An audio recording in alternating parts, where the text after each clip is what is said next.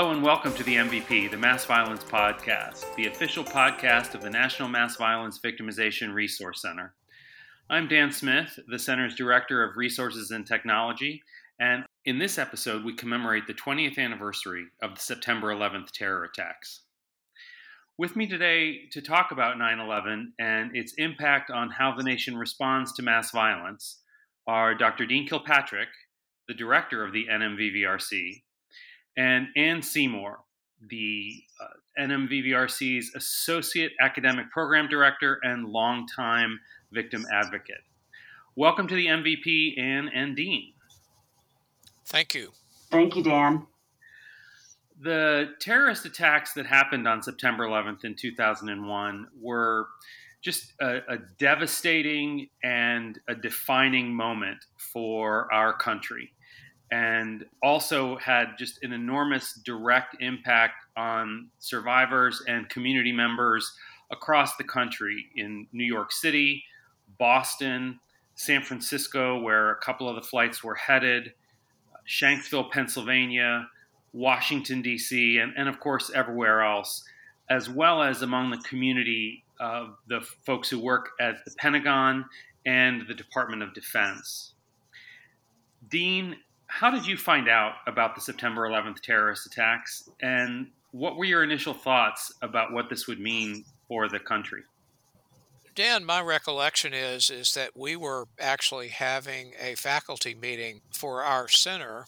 I mean, not for the Mass Violence Center, but for the uh, the Crime Victim Center, and uh, someone either online or or somewhere uh, po- possibly got an email that there had been a, a plane that crashed into one of the towers, the twin towers in New York and so we immediately uh, began to try to get more information. And then when the second plane crashed into the World Trade Center tower, the other tower, we realized that it had to be not just an accident, but a, probably a terrorist attack. And uh, began to get more information. And then uh, shortly after that, uh, a, a, third plane crashed into the Pentagon and all hell broke loose. So at that point, uh, being people who worked with trauma, who had done work with mass casualty incidents before, we knew that this was a major national tragedy and that also it was going to be an inflection point for the nation. You may recall that that some of the first estimates, based on an average workday, they were estimating that up to 50,000 people would, would ordinarily be working in those towers. And so they were expecting there to be, uh, you know, that many uh, deaths. So it was obviously a really big deal and something that was clearly going to change things for the nation. We also understood that given the scope of it and not to mention all the media coverage that was going on, that this would not be just a local New York thing. It would not be a Washington, D.C. thing. It would be something for the entire nation. And so there would, uh, we immediately began thinking, I mean, what should we do? Um, we knew that there was going to be a need for for information uh, and, and guidance uh, uh, from us uh, to share our, our expertise and knowledge. Yeah, I, I, I do remember that faculty meeting, uh, and and I think Connie had her black and white TV going, and and just sort of those images are are seared in my in my memory. And and what about you? How did you find out about the terrorist attacks? Well, Dan, I was on a flight from D.C. to Detroit when our plane, uh, without any announcement, made a nosedive landing into the Detroit airport um, I immediately, uh, took me a while, but I immediately got in touch with the Office for Victims of Crime within the Justice Department, and then with a few other victim advocates who I knew would be responding specifically in New York, but also at the Pentagon, which is across the river from where I live. I remember I couldn't rent a car until September 12th, and I also remember driving home like a bat out of hell. And the two times I stopped, uh, local folks heard me talking on my I don't know if you remember the old school flip phones, and I was just having conversations. And I didn't pay a cent for coffee, or food or gas between Michigan and DC due to the kindness of, of total strangers. And I and I recall finally arriving into DC. I live on Capitol Hill, and I remember seeing the Capitol lit up at night and just pulling my rental car over and, and weeping. And then shortly thereafter, um, engaging with the Office for Victims of Crime and what was countless uh, first responders for the next six or seven weeks, doing basically whatever was needed to respond to the communities that were impacted, but certainly our nation as a whole. It's interesting about how we all seem to have sort of some of those flashbulb kinds of memories that um, we associate with that day um, and and how we reacted to it. Dean, you mentioned our center, the National Crime Victims Research and Treatment Center. Um, what do you remember about how how we as a center responded in the the few days and you know several weeks after the attack?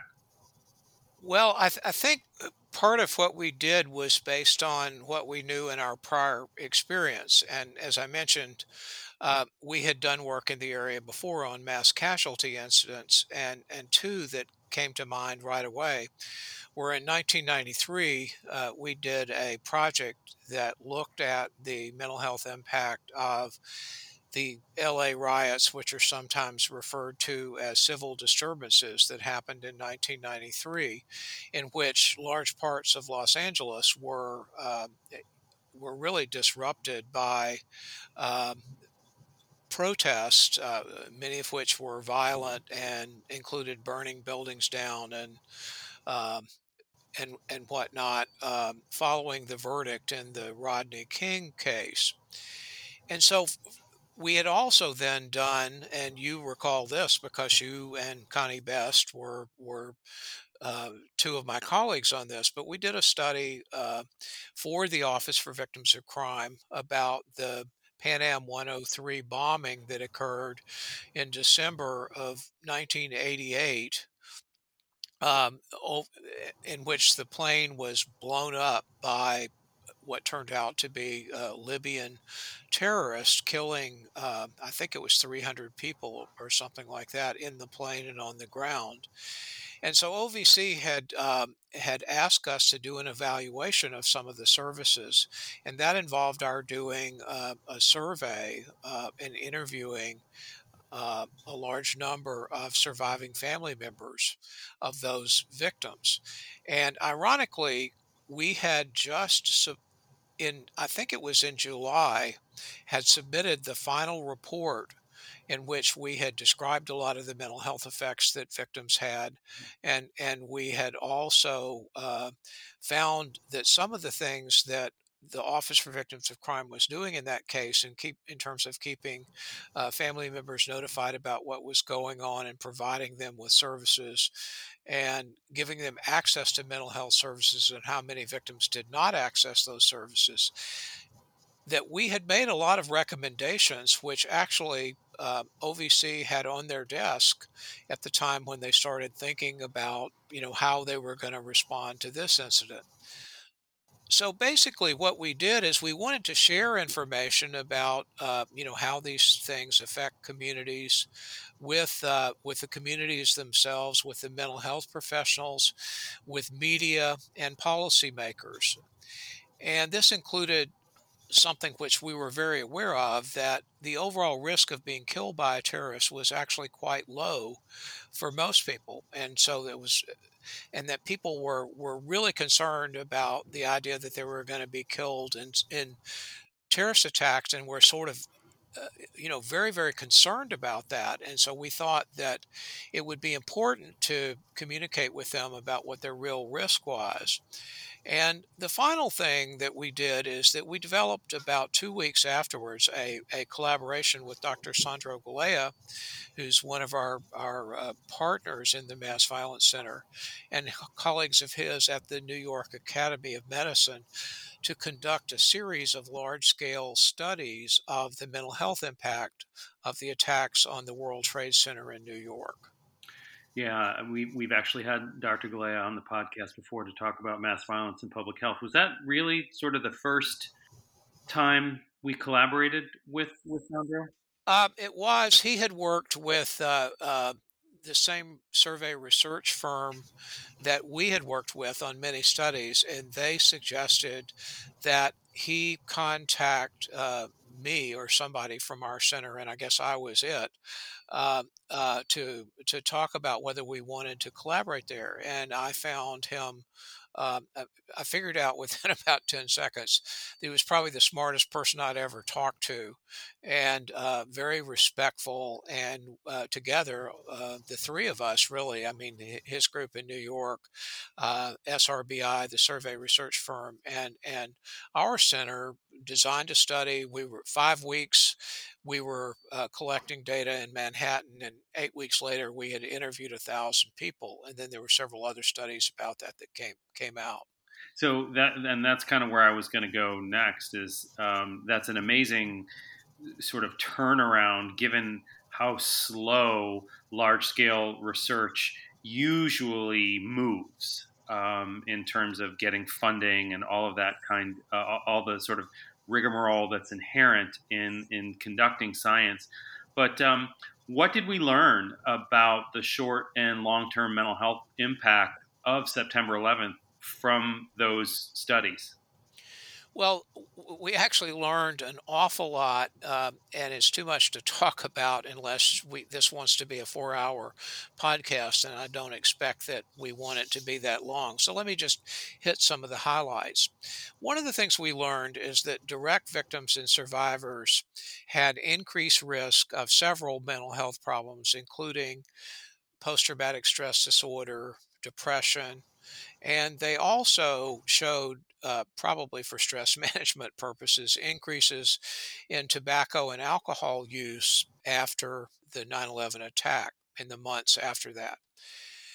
We also found that most of these problems increased among members of the community who were not direct victims. So we suspected that much from our prior work with the uh, LA riot study, but this confirmed that there were people, uh, I mean, even there was, you were less likely to get PTSD and depression if you were an indirect victim just living in the community than you were if you were a direct victim. But there were people within that indirect victim group who did develop problems. Mm-hmm. So, overall, given how many people live in New York, the number of indirect victims with these problems was actually higher than the direct victims. So, so I'm going to interrupt you for a second, Dean. I just want to clarify a little bit about how how those studies defined direct versus indirect? Like, what made someone a direct victim? Well, a direct victim obviously uh, would include people who had uh, a family member who or close friend who was injured or killed mm-hmm. in the attack. It also included people who used to work in those buildings okay. if they were in the sample. Uh, it, it included people who had uh, sort of dramatic financial problems due to the loss of jobs and whatnot, uh, you know, from from those buildings. Okay. Indirect victims were, and it also included people who actually in person saw uh, the you know, either the planes crash into the buildings or the buildings come down. And I'm not talking at this point about people on TV, seeing it on TV. I'm talking about people who were actually there and running away when they when they collapsed. Uh, first responders, by the way, would also be included as direct victims there. Gotcha. Um, third thing that we found was that most people in the community were resilient and did not develop problems, or they got better if they had problems relatively quickly. But there were still many people who had problems even years later. And then finally, we found that there really was a great unmet need for good mental health services. And you can kind of discern that by if you look at people two and three years afterwards, which is what our research did, uh, and you find that they've still got those problems. That means they haven't, they either have not gotten mental health services, or they have not gotten enough mental health services, or the mental health services they got were not really good evidence-based services that have been proven to help people. I know that there, um, in the New York area, there were just tons of new programs to provide mental health services that were initiated post 9/11 I think is an attempt to to meet some of those needs. But even then I think you're just sort of underscoring how large that problem was. Again if you think about how many people live in the greater New York area and how many of them developed some some problems after 9/11 at the uh, NMVVRC, we've developed some close collaborations with some of the folks who've been most affected by 9 11. For example, Mary Fetchet is the co founder and driving force behind the Voices Center for Resilience. And the Voices Center is, is sort of one of the main uh, responding uh, nonprofit agencies related to 9 11 and Mary has been a member of the NMVVRC Stakeholders Forum since there's been a Stakeholders Forum. And I know you work pretty closely with that group. And what have we learned from those relationships about how important it is for those of us who are involved in mass violence, readiness, response, and even resilience? Um, to listen to mass violence victims and survivors like those who were affected by 9 11? Well, y'all know that Mary is a personal hero of all of us at our center. Her 24 year old son, Brad, was an equities trader, and he was on September 11th uh, on the 89th floor of the South Tower. A year later, in 2002, Mary co founded Voices to, and I'm going to quote their mission, that to create a new paradigm in supplying services that provide a continuity of care for those impacted by a traumatic event.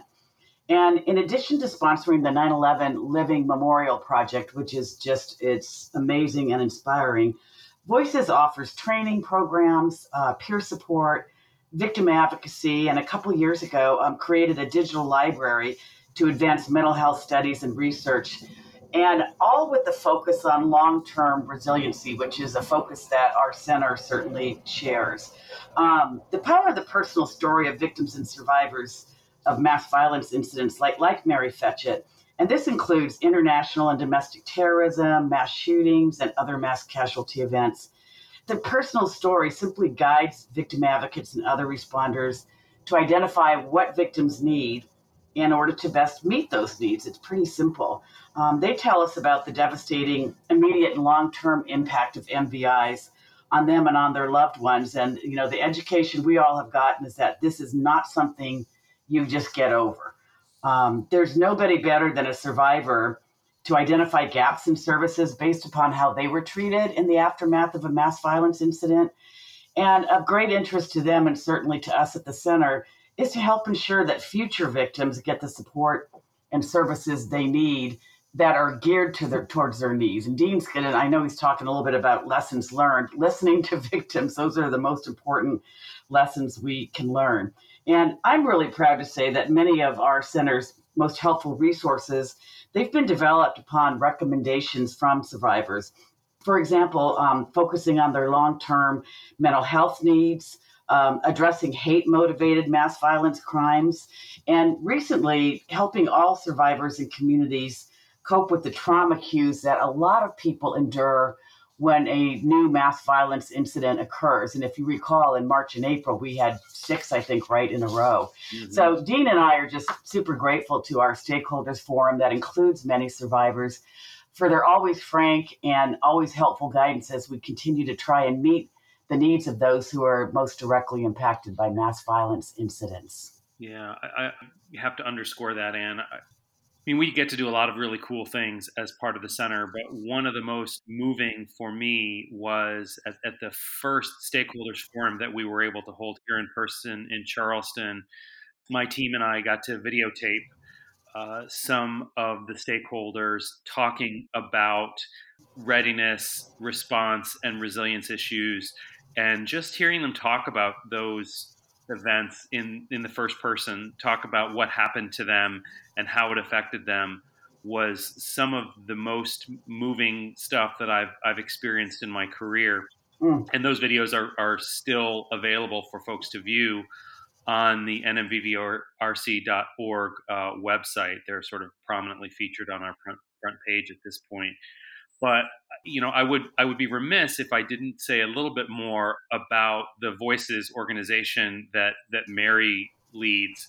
Uh, it's really just an amazing, amazing group of people that's organizing a variety of events um, to commemorate the 9 11 20th anniversary this year. If our listeners are interested in learning about some of those events, um, some of which coincide very directly with the 9 11 anniversary, but others extend for up to a month afterwards. Um, you can visit their website, which is voicescenter.org. That's uh, plural of voice, V O I C E S, center, all one word, dot org, slash 20th hyphen anniversary. The hyphen is really important. I left it out when I was checking it out earlier and got a dead link. So it's voicescenter.org slash 20th hyphen anniversary um, for more information about what they're doing in and around New York City in remembrance of the 20th anniversary. So, Dean, why is an organization like the Mass Violence Victimization Resource Center so important today, fully 20 years after September 11th, to help address what, you know, as Anne was saying, are increasingly frequent mass violence incidents?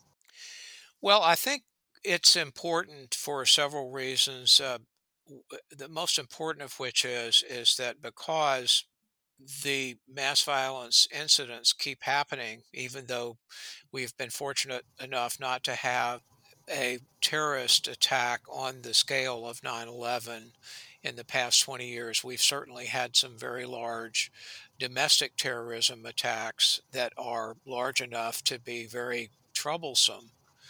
So we need our center because basically there are still, you know, victims and survivors and communities, and those people who are trying to serve them who need accurate information, and that's really what we're all about. Secondly, we really share, uh, you know, the commitment of voices and and and Mary and and people like her all over the country to trying to promote long-term resilience uh, for survivors as well as for communities as a whole. We have evolved to where we have collected a lot more information than we had 20 years ago and our center also works very closely with three principal partners, which include the American Hospital Association, which unfortunately uh, gets involved with mass violence uh, immediately after it occurs, the National Governors Association, and also the U.S. Conference of Mayors. And, and what we do with those organizations and those partners is really to try to help leaders plan and and do so purposefully uh, with with the notion of that it's really important to include the victim's voice and the victim uh, service provider's voice uh, in those plans so that it'll make sure that responding to the victims and survivors are really at the heart of what we're trying to do. The other thing um, that that I think we should do is that we really must realize the the vicarious trauma that occurs for all helping professionals who must cope with the stress of the horrors of, of mass violence incidents. I think the COVID uh, pandemic in the last two years has really provided us with another example of that how the people who are supposed to be helping are needing help themselves because it's just too much for anyone to bear. And then finally, uh, I want to just put a plug in, or, or next next to finally, I want to put a plug in for for our website, which has um, an incredible amount of information uh, that we have, uh, you know, we've we've brought together in one place that should be of help to anybody. And actually, finally, um, I just want to say something about 9/11 itself. Um, it was a horrible event, but it also had some very positive outcomes, uh, notwithstanding the, the the horror of it. And one of those was it's the last time that I can remember when we were really united as a nation, and we were all affected by what happened, both emotionally and intellectually, and we, I guess, fundamentally understood that due to that external threat, we needed to stand together and be united and uh, and and try to pick each other up. I mean, Anne's example of, uh, of of the kindness of strangers was really important, and I think that in looking back 20 years ago, those of us who are around have that in our muscle memory, mm-hmm. and uh, I think that we could benefit as society now to never forget 9-11 never forget those who were affected by it including you know some of the people who actually went to war because of it and uh, and and got had their own uh, traumatic events uh, during that war. But I hope that we as a nation can remember that we are resilient, and I hope that we can remember that we do best when we're united and realize that that we as a nation, uh, the people of this nation, have a lot more in common than we have uh, that separates us. Well, those are just some some wonderful thoughts, Dean. And thank you for uh, putting that together so eloquently. I, I I completely agree, and do think that that's an important thing for us to to touch on. To, to sort of take us to the close here, I'm just going to you you put in a pitch for the website I'm going to put in a pitch for something else that the NMVVRC has developed.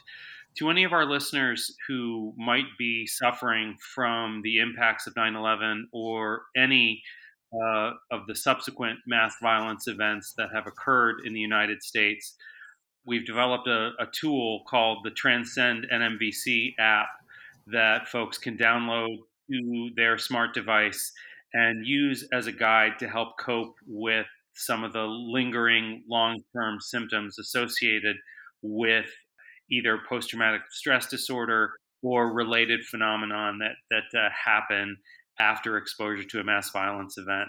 The app is free and it's available in both the Android and Apple app stores. And if you are still suffering from uh, any of the effects of 9/11 or other events, we would definitely recommend that if if you don't want to seek professional help about that, you you could at least start by downloading the Transcend app and seeing if it's useful for you. Um, Dean, Anne, thank you so much for sharing your perspective. Uh, 20 years after 9/11, I think you've really made terrific points about where we were and what the the tragedy of 9/11 has has wrought um, in in terms of negatives and positives on the population of the United States. And uh, we we thank you for listening and thanks for being here. Thank you, Dan. Thank you, Dan. This has been the MVP, the Mass Violence Podcast, the official podcast of the National Mass Violence Victimization Resource Center. Thanks so much for listening.